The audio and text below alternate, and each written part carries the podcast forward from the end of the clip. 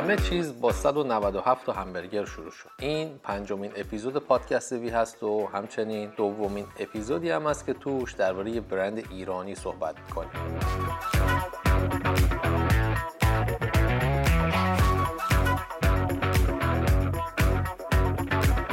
قبلی ما یعنی اپیزود چهارم ارج بود و این یکی هم داستان برند کاله. و البته از اونجایی که کاله برندی هست که به شدت به بنیان گذارش وابسته هست یعنی هم در طرز فکر و هم ایده و هم جهش هایی که داشته پس نمیشه که درباره کاله صحبت کرد و درباره آقای سلیمانی صحبت نکرد. با ما در شنیدن این قصه برند همراه باشید.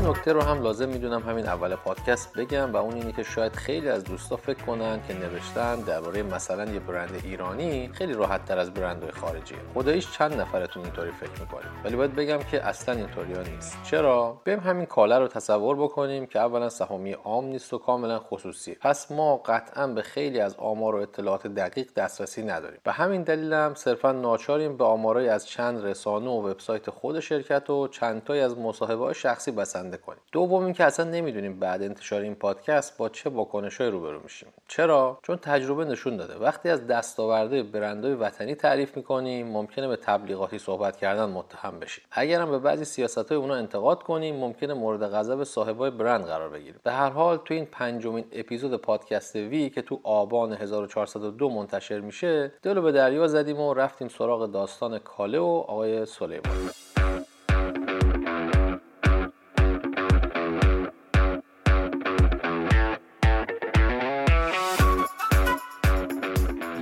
دیگه رو هم اضافه می‌کنم و بعدش داستان رو شروع می‌کنم. با اینکه فقط سه ماه از انتشار اولین اپیزود پادکستمون گذشته ولی یه جامعه خیلی جذاب ایجاد شده خصوصا توی CastBox که پیام های فوق انرژی بخشی میدن. این برای من راوی و برای سایر دوستانی که بخشی از کارهای پشت صحنه پادکست رو انجام میدن خیلی ارزشمند. اینکه متوجه میشیم این روایت ها روی طرز فکر و نگرش برخی دوستان تاثیر داشته و می‌تونه دقایق خوبی رو واسه اونا رقم بزنه واقعا بار ارزشی خیلی خیلی بالایی برامون داره. از خواهشم اینه که تا می‌تونین پادکست رو برای بقیه عزیزانی که فکر می‌کنید شنیدن این روایت ها واسهشون جذابه بفرستید تا این جامعه بزرگتر بشه و ضمنا هر نظری که دارید چه پیشنهاد چه انتقاد سازنده با تمام وجود پذیرای شنیدن اونا در قسمت نظرات پادکست هستیم. و امیدیم که بتونیم این روند ماهیانه رو همچنان ادامه بدیم و لیست پادکست های روایت برندا رو هرچه پربارترش کنیم. بریم که قصه رو شروع کنیم.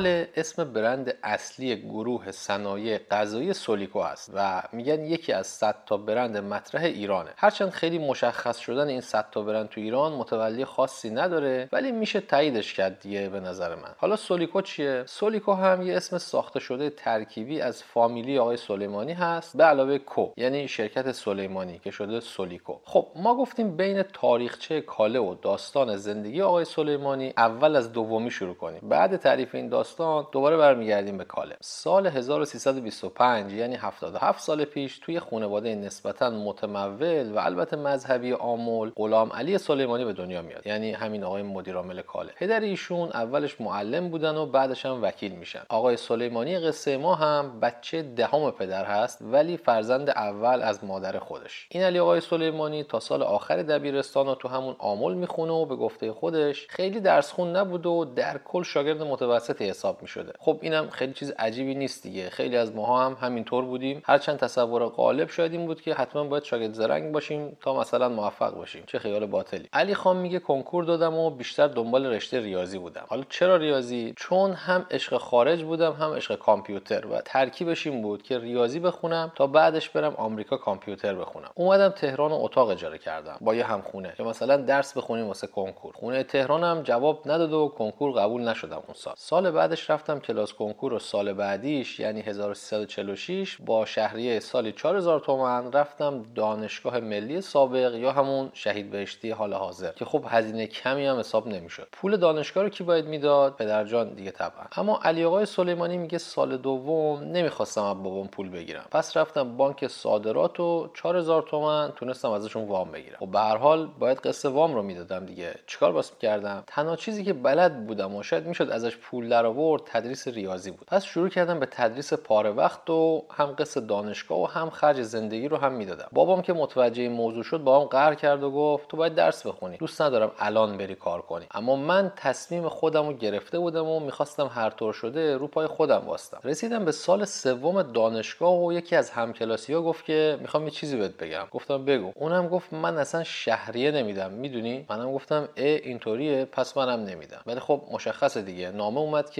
اگه پول مول ندی باید بری سمت اخراج. منم بعد اون نامه رفتم پیش رئیس دانشگاه پروفسور پویان. بهم گفت که پسر چرا شهریه نمیدی؟ گفتم پول ندارم. تازه مملکت این همه پول نفت داره. چه فرقی داره من یه نفر پول شهریه بدم یا ندم؟ اینو که گفتم پروفسور پویان یه فکری کرد به منشی زیبارویی که داشت. فامیلیش هم یادمه خانم جلالی بود. گفت خانم بنویسین آقای سلیمانی شهریه نده مشکلی نیست. خب اگه فکر می‌کنید اینجا پررویی من تموم شد اشتباه کردید. بهش گفتم یه خواهش دیگه بکنم. قبل اینی هم که منتظر پاسخشون بشم ادامه دادم. میشه از طرف دانشگاه بهم یه معرفی نامه بدید برم مؤسسات ریاضی که بتونم اونجاها درس بدم. و ایشون گفت که نامه رو بنویسم. بعدش من پررو دوباره گفتم ببخشید آقا یه درخواست دیگه هم دارم. شنیدم دانشگاه ماهی 300 تومن کمک هزینه میده. میشه بهم بدید؟ پروفسور پویان واسه معرفی نامه نوشت که اون 300 تومن رو هم بگیرم. ولی بعدش گفت زود زود برو بیرون تا جیبای منو خالی نکردی. خلاصه چیکار دارین آقا؟ با پول تدریس خصوصی و کمک هزینه دانشگاه ماهی هزار تومن در می آورد. واسه من دانشجو پول خوبی بود و بیشتر انگیزه این بود که برم و بتونم خوش بگذرونم. سال سوم دانشگاه به همین منوال گذشت و من کلا 84 واحد پاس کرده بودم. پس مجبور بودم که سال چهارم بیشتر واحد بردارم و به همین خاطر ترم اول سال چهارم 26 واحد برداشتم و البته همش رو پاس کردم. ترم دوم و تابستون همون سال چهارم هم کل درسا رو پاس کردم. هیچ کسی هم تقریبا باورش نمی‌شد که من سلیمانی دنبال اشغال و خوشگذرونی و البته درس نخوند بتونم چهار ساله لیسانس ریاضی بگیرم. ضمن که تو کلاس 40 نفره ما فقط چهار نفر بودیم که تونستیم چهار ساله درس رو تموم کنیم. یه نکته رو هم باید بگم و اون اینه که اگه به خودم بود شاید اصلا دانشگاه اینا نمی‌رفتم. ولی جو خونه ما اصلا یه جوری نبود که بشه بگیم دانشگاه نمی‌خوایم بریم. به هر حال کاری بود که شده بود. اما شاید جالب باشه براتون بگم که من از کلاس هشتم دنبال کار و کاسبی بودم. اون موقع هم ایدم این بود که 3 4000 تومانی جمع کنم و یه تاکسی بخرم و بعدش بدم راننده بازم کار کنم؟ البته هیچ وقت نتونستم اون پولو جور کنم. خلاصه اینکه دانشگاه تموم شد و بعدش رفتم سربازی و بعد اون دیگه آزاد شده بودم واسه رفتن خارج. دنبال اینم بودم که برم آمریکا.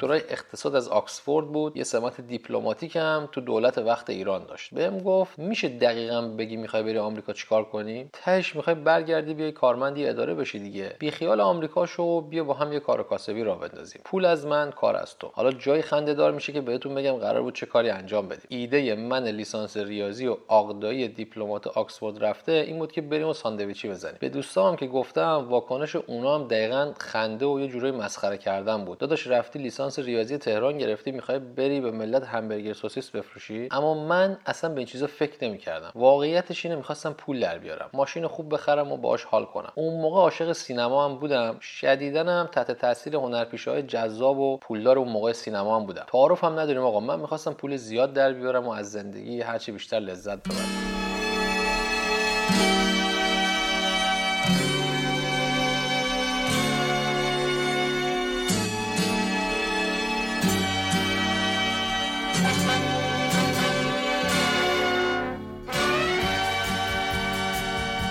قصه آقای سلیمانی که رسید من راوی یاد استیو جابز افتادم که اوایل جوونی انگیزه اصلیش این بود که پول در بیاره و حتی حاضر بود لباس مرغ بپوشه و جلوی رستوران بچه ها رو سرگرم کنه. تا بتونه یه ماشین کوچیک بخره که خرید البته. آقای سلیمانی میگه کار نداریم به هر حال. اون ایده ساندویچی شروع نشده کنسل شد. اولا چون سرقفلی مغازه اصلا با فروش و سود ساندویچ جور در نمیومد مثلا حساب کردیم که تو خوشبینانه ترین حالت چقدر می‌تونیم ساندویچ بفروشیم؟ چقدر سود داره؟ چقدر هزینه داریم و همه اینا. دیدم که حتی اگه 50 درصد هم سود کنیم بازم با هزینه هایی که راه اندازی اینا داره اصلا توجیه اقتصادی نداره و بیخیال ساندویچ شد من راوی دوباره اینجا یاد business model canvas که واسه استارتاپ و کسب و کارا می‌نویسیم افتادم. و جالب بود که دیدم آقای سلیمانی و دایی به صورت سنتی چقدر قشنگ اون موقع همین مفهوم رو حساب کرده بودن. آقای سلیمانی ادامه میده خب بعد ایده ساندویچی رفتم پاساژ سلامت تهران. تو خیابون سعدی یه مغازه بگیرم و لوازم یدکی از چین وارد کنم. واسه این موضوع وارداتم می‌رفتم به اتاقای بازرگانی کشورهای مختلف و تو سفارت خونه ها دنبال فرصت های اقتصادی میگشتم. توی همین مسیرم بود که با یه آمریکایی آشنا شدم و با هم دوست شدیم. آمریکایی بهم گفت بیا با هم یه شرکت تحقیقات بازار بزنیم. این کی بود؟ سال 1350 و ما شرکت Marketing and Research Service رو راه اندازی کردیم. این موضوع هم واسه من خیلی خیلی جدید بود و من اصلا از این حوزه هیچ سر در نمی آوردم بس به شریکم گفتم بیایم ما یه بخش صادرات واردات هم بهش اضافه کنیم. اونم قبول کرد و اسمش رو گذاشتیم پارسیو. این چیزی بود که من بیشتر میفهمیدم و یه کمی هم بلدش بودم. خلاصه با همین مجوز پارسیو هم رفتیم از آمریکا پوستر هنرپیشه رو وارد کردیم و تو خیابون پهلوی یا همین ولیعصر فعلی میفروختیم. فروش خیلی زیاد نبود و این کار هم گذاشتیم کنار. طی چند سال بعدش کارهای خوردریز متفاوتی انجام می‌دادم ولی همیشه تدریس خصوصی ریاضی با من همراه بوده. تا رسیدیم سال 56 و من شروع کردم به همکاری با یه شرکتی به اسم امریکن ماشین تولز ایران. البته به همراه دایم که یکی از اعضای هیئت مدیره اون شرکت بود. اونا خیلی شیکوپیک و درست حسابی بودن و دیدم که اینجا به درد من نمی‌خوره. خصوصا که بوی انقلاب به مشام آمریکاییام رسیده بود و داشتن فعالیتاشون رو تو ایران کم می‌کردن. منم زدم از شرکت بیرون و گفتم این بار دیگه می‌خوام فقط واسه خودم کار کنم و سابکار خودم باشم. همین موقع کار پرفورما گرفتن رو هم واسه واردات انجام می‌دادم. پرفورما هم یه جور پیش فاکتور معاملات بین المللی هستش دیگه. خلاصه تونستم مجوز ورود پودر سیر که تو ایران اون موقع کیلوی 28 تومن خریده می‌شد و با کیلوی 7 تومن از چین بگیرم. اما یه مشکلی وجود داشت. اون چی بود؟ مشکل همیشگی دیگه. اونم پول بود و من نداشتم. پس رفتم سراغ شرکت سوسیس کالواس گیلان.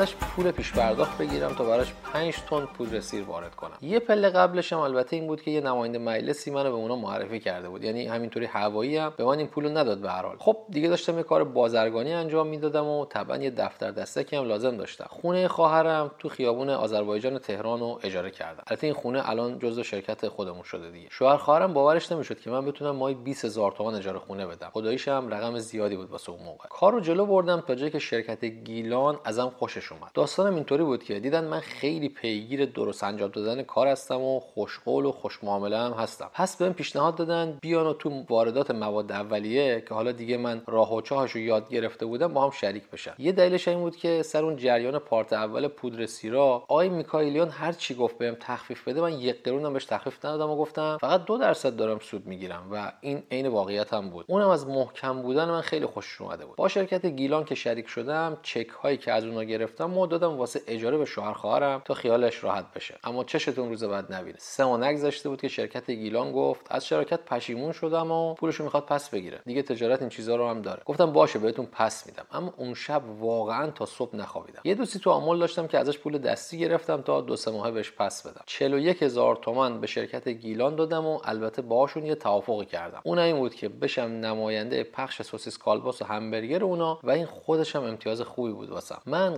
قبلا به یه سری شرکت دستگاه تولید سوسیس کالباس و همبرگر فروخته بود. بعد که انقلاب شد یه چند تایی از همون شرکت ها از جمله خود میکائیلیان گیلان گفتن دستگاهامون رو می‌خوایم بفروشیم. این جریان حالا همینجا نگه دارید. یه روز صبح اومدم دفتر دیدم یه آقایی که بهش می‌گفتیم شاطر حسین داره می‌زنه تو سرش. شاطر حسین پخش کننده دورگرد سوسیس کالباس بهش گفتم شاطر چی شده؟ گفت زنم دو قلو زایده آقا سلیمانی. نه تا هم داشتیم الان شدن 11 تا. موندم شکم اینا رو چطور سیر کنم. اینجا بود که جرقه تو ذهنم زد و با خودم گفتم هر طور شده باید تولید همبرگر رو شروع کنم. بیا اینم مشتری حاضر آماده. دو تا دستگاه همبرگر سازی گیلان و قسطی ازش خریدم. رفتم میدون توحید. دستگاه میکسری که واسه تولید لازم بود رو هم از اونجا قسطی خریدم و شروع کردیم به تولید همبرگر تو زیرزمین همون دفتر خودمون یعنی همون خونه خواهرم. روز اول از 6 صبح تا 12 شب کار کردیم و تونستیم فقط 197 تا دونه همبرگر تولید کنیم. که اسم این اپیزود پادکست رو هم از همینجا گرفتیم. دیگه. کم کم ما تولیدات ما رسید به یه تن دو تن سه تن و چهار تن. مشتریا می اومدن تازه تازه همبرگر رو میبردن و اصلا نیازی به سردخونه و یخچال اینا نداشتیم. کم کم به شهرهای دیگه هم ارسال می‌کرد. و جالبه که بگم هنوز تدریس خصوصی ریاضی رو هم داشتم. یه دلیلش این بود که همیشه خدا در حال خرید دستگاه و گسترش کار بودم. به همین خاطرم درآمدم کفاف هزینه رو نمی‌داد و اغلب کم و کس داشتم. و یه جورایی نسبت به توسعه کسب و کارم عقب بودم. اون موقع ها دو تا مشاور پاره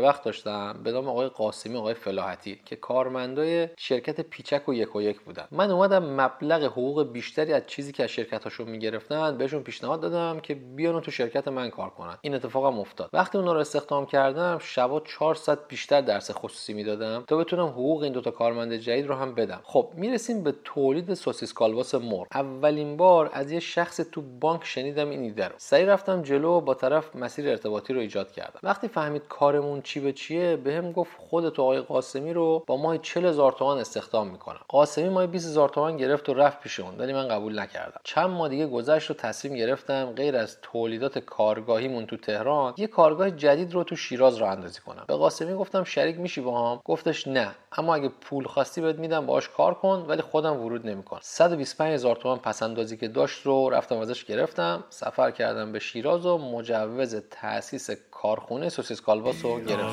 شیراز شیراز میگن نازه واسه ای آفتاب جنگش.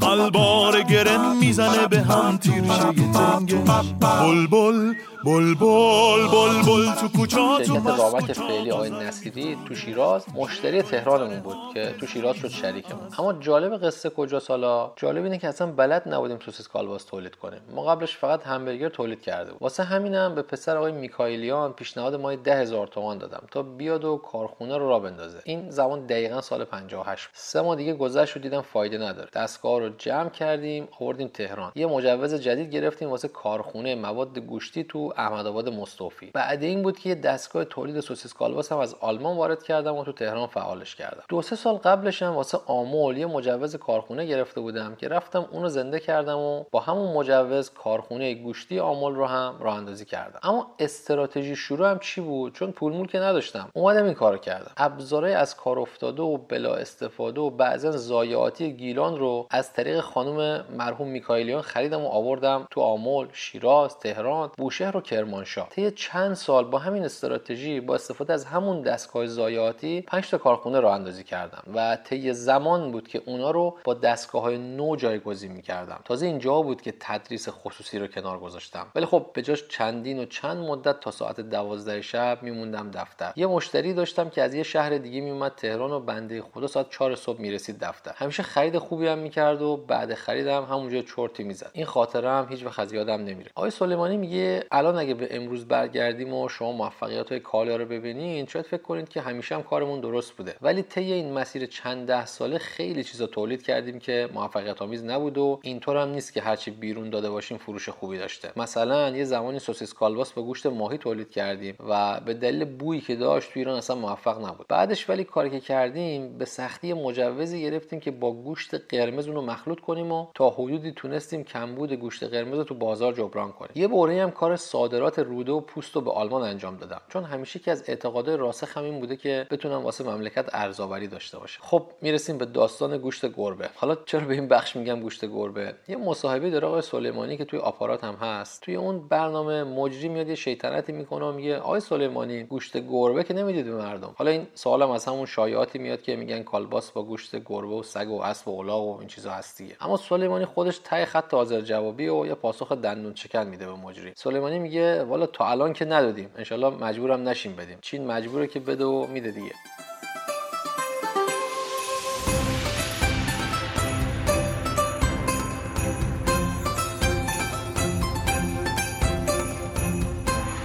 جای دیگه هم موجود در مورد کیفیت سوسیس کالباس از ایشون می‌پرسه و سلیمانی جواب میده. همون سوسیس کالباسی که بچه خودم میدم و تولید می‌کنه آقای سلیمانی در ادامه خاطراتش تعریف می‌کنه. اواخر دهه 60 رفته بودم آمل یه دوستی داشتم که یه باغ و تشکیلات کوچیک دامداری داشت. بهش پیشنهاد دادم بیا ماست تولید کنیم. اونم یه کمی دست دست کرد و بالاخره قبول کرد. اولین تولید تستی ماستمون فکر می‌کنید با چقدر شیر شروع شده بود؟ الان شاید تولید اولیه بگیم باورمون نشه. چرا که من و شما شنونده وقتی که امروز اسم کالا رو میشنویم خیلی هامون اونو با ماست می‌شناسیم و فکر می‌کنیم که حداقل هزار لیتری بوده دیگه. سلیمانی میگه ما فقط با سه لیتر شیر کارو شروع کردیم. الان هم یعنی زبان مصاحبهش میگه شدیم روزی سه میلیون لیتر شیر تو 18 تا استان. ایشون اضافه می‌کنه ما پله پله رشد کردیم. واسه نمونه بگم براتون که تولید ماست چکیده صنعتی خودش به تنهایی 6 ماه طول کشید. اینجا داستان که رسیدم یاد قصه برند چوبانی و حمدی اولوکایی افتادم که تو اپیزود دوم دربارش صحبت کرده بودیم. اون که وقتی اون کارخونه ماست قرازه رو تو نیویورک از شرکت کرافت خرید دو سال روی پیش تولید ماست چکیده خودش کار کرده بود. به هر حال داستان کارآفرینا خیلی جاهای دنیا شباهت زیادی هم با هم داره. آقای سلیمانی اضافه می‌کنه اون موقع ها ظرفای ماست شیشه ای بودن. منم یه کارخونه دست دوم ماست رو از آلمان خریدم ولی با صاحب شرط کردم که باز بیاد ایران و تا یه سال به ما مشاوره بده. ما تو ایران واسه اولین بار ماست رو با قوطی پلاستیکی تولید کرد اینجا به عنوان راوی یه چیزی اضافه کنم. یه چیز دیگه که خیلی داستانش رو میگن یعنی من از آدمایی که تقریبا مستقیم با آقای سلیمانی در ارتباط بودن شنیدم نقش ایده پردازانه ایشون تو کالا هستش. هرچند که شاید خیلی هم تعجبی نداره. بالاخره وقتی مدیر عامل یه ایده داشته باشه پول و قدرت پشتش هست در حالی که برای خیلی دیگه تو سازمان نیست طبیعتا. آقای سلیمانی میگه داستان ماسخامه هم اینطوری بود که یه روز سر نهار شرکت که هم ماس رو میز بود هم خامه صبحانه جلو چشم بود گفتم بیا ماسخامه تولید کنیم که کردیم و خیلی هم موفق شد اتفاقا. ضمنا R&D شرکت رو هم تا مدت های مدیدی خودم انجام می‌دادم. همون تحقیق و توسعه دیگه research and development سال 1371 اینجاست که آقای مدیر عامل شروع می‌کنه به تعریف داستان جذاب پنیر که برای منم خیلی تعجب آور بود وقتی که آمار ارقام پنیر رو ایشون می‌داد. آ سلیمانی میگه تولید دو تا محصول تو مواد غذایی خیلی سخته. یکیش پنیر هست و اون یکی که تو ایران نداریم و بهمون مربوط نیست شراب هستش.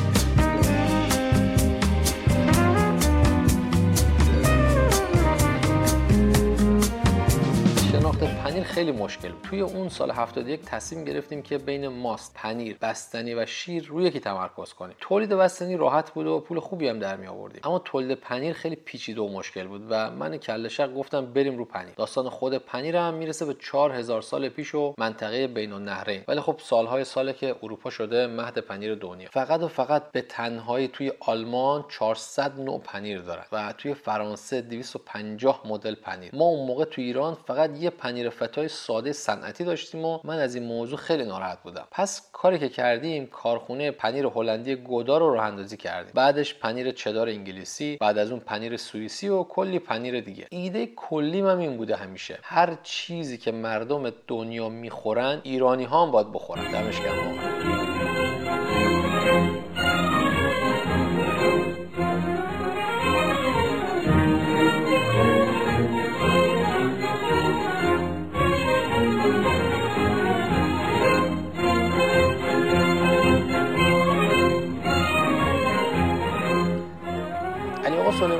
سال یه کارخونه پنیر تو کارخونه های اصلی لبنیات خودمون افتتاح می‌کردن. هر پنیر خودش یه کارخونه جدا نیاز داره. چون فراینداش کلا از هم منفک هستن و همین موضوع هم تولید پنیر رو خیلی سخت می‌کنه. چیزی که احتمالا خیلی از مخاطبان ما اصلا توقع ندارن اینطوری باشه. به هر حال این هم داستان تولید انواع پنیر تو ایران بودش از زبان خود آقای سلیمانی. از اینجا به بعد می‌خوام یه کمی درباره محصولات و خود برند کالم صحبت کنم که چیزا جالبی توش هست و واقعیتش منم پیش از نوشتن و تحقیقات دربارهش خیلی اطلاعات کاملی نداشتم. بستنی. الان کالا حدود 100 نوع بستنی تولید می‌کنه. هرچند که یه بستنی داشتن به نام دراکولا از خانواده جیتو و اونو تو لیست جدید ندیدم. چند سال پیش من در تایید این نامگذاری و این محصول کالی مقاله نوشته بودم. با این موضوع که انتخاب اسم دراکولا چقدر جسورانه بوده. ضمن اینکه طراحی خود بستنی هم یه طوری بود که داخلش سرخ بود و بیرونش مشکی بود و یه حس فانتزی از خوناشامو می‌داد. البته با اون کاراکتر لولوخان هتل ترانسیلوانیا که در کل هم شخصیت جذابی داشت به نظرم بستنی جالبی بود.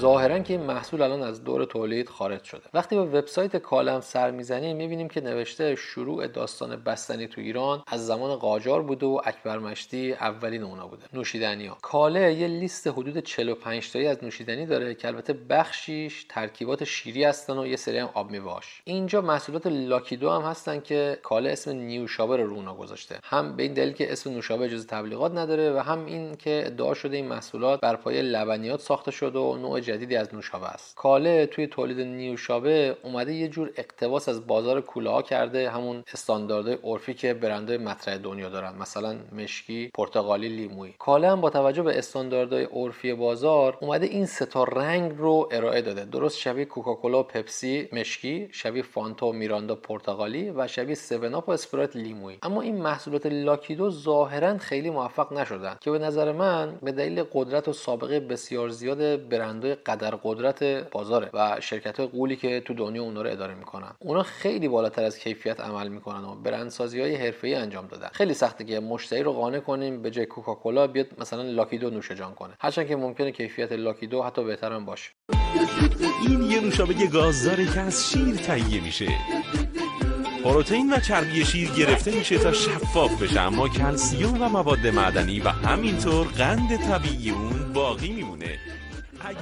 پنیر هم که دربارهش کمی صحبت کردیم تو کاله به سه قسمت پنیر صبحونه پنیر آشپزی و پنیر طبیعی تقسیم شدن که هر کدوم حداقل 20 تا محصول متفاوت دارن خودشون به تنهایی و یه لیست چاق و چله هستن. واقعا وقتی یاد دهه 60 و اوایل دهه 70 میافتم اصلا خبری از این همه مدل پنیر و اینطور چیزا نبود. بازم دم کاله گرم. اما بقیه محصولات. دوباره وقتی وبسایت کاله رو نگاه می‌کنیم بیش از 40 نوع ماست مختلف می‌بینیم که داره تولید میشه. حدود 45 نوع دسر دارن 50 مدل شیر دارن و 35 مدل سس هم جز محصولات این برند هستن. فقط 20 مدل خامه 10 مدل غذای هلسی یا سالم و چند مدل هم غذای ورزشی و کلی چیز دیگه هم تو سبد محصولات کاله هست. اینجا می‌خوام یه نکته مهم دیگه رو هم گوش زد کنم. یه نکته برندینگی هست. اسم برند کاله خودش یه طوریه که می‌تونه محصولات زیادی رو تحت معماری برندش پوشش بده و یه جورایی دید مشتری رو نسبت به یه محصول خاص محدود نمی‌کنه. این مزیت هم باعث شده از این اسم برند به راحتی واسه آب میوه و ماست بستنی و حتی محصولات گوشتی بتونه استفاده کنه. در مقابلش یه اسمی مثل خزرشیر رو در نظر بگیرید که شما رو فقط محدود به تولیدات خانواده share می‌کنه. در کل هم گروه صنعتی کاله روی هم 23 تا برند داره. برندهای مثل سوربون کسل نوش شمس پمینا آنا سولیکو و بقیه. خود کاله هم دوباره مادر برندهایی هست مثل سلینو ناری سون ماجان و لاکتیویا. سال 2014 مؤسسه یورومانیتور برند کاله رو تو جایگاه 48 مین کمپانی فعال صنایع غذایی دنیا و گروه سولیکو رو پیشتازترین شرکت مواد غذایی خاورمیانه معرفی کرده. پس تا همینجا هم برای ما ایرانیا مایه مباهاته که تونستیم برندهایی داشته باشیم که تو آمار و ارقام صنایع در اشل جهانی دیده بشن. یه کوچولو چند سال بریم عقب تا سال 66 این دقیقا زمانیه که بعد از حدود 15 سال فعالیت تو صنایع مختلف آقای سلیمانی برند رو که اسمش داره معانی متفاوتی بوده ثبت می‌کنه. مثلا خودش میگه کاله هم نام محلی پستون گاوه و هم اسم یه بندری تو فرانسه.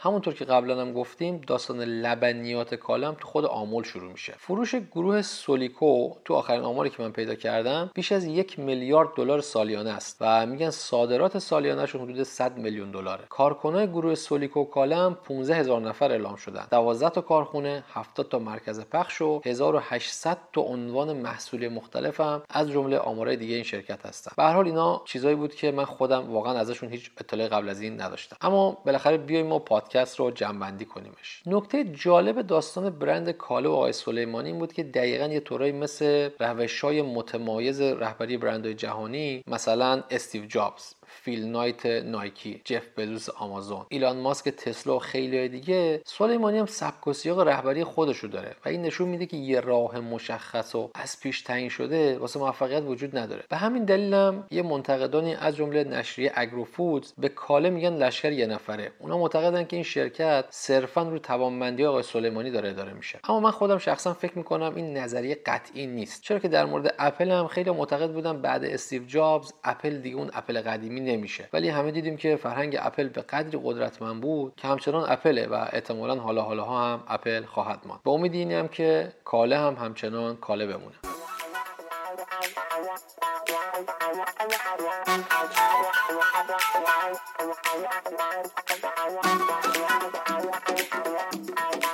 خب این هم اپیزود پنجم پادکست وی بود که من احسان مهدی نژاد واسه شما عزیزای دل روایتش کردم. واسه دوستانی هم که نمی‌دونن میگم که ما یه مجموعه داریم در ترکیه به اسم گروه وی که کارش مشاوره هست تو حوزه های مختلفی که به ایرانیان ساکن ترکیه مرتبط میشه. از راه اندازی و مشاوره کسب و کار تو ترکیه بگیرید تا مشاوره خرید و فروش املاک تجاری و املاک مسکونی هموطنان تو ترکیه. مبحث ادامه تحصیل و همینطور نقل و انتقالات مالی بین المللی کاملا قانونی. همو همه از کارهایی هستن که تو مجموعه وی همکارای من انجام میدن. اگه شما یا دوستاتونم توی این موارد نیاز به راهنمایی تخصصی داشتید می‌تونید از طریق راه ارتباطی که توی description پادکست می‌ذاریم با ما ارتباط برقرار کنید. اگرم بگین که از طریق پادکست وی با گروه آشنا شدید دوستان حتما به شما خدمات ویژه تری میدن چون به تجربه ما ثابت شده پادکست گوش کنا خصوصا اونایی که پادکست business ی گوش میدن آدمای جدیتری تو تصمیم گیری هاشون ضمن اگه برای روایت داستان برند خاصی پیشنهادی دارید خوشحال میشیم تو کامنت ها بنویسید. با امید شنیدن داستان برند بعدی تو آذر ماه 1402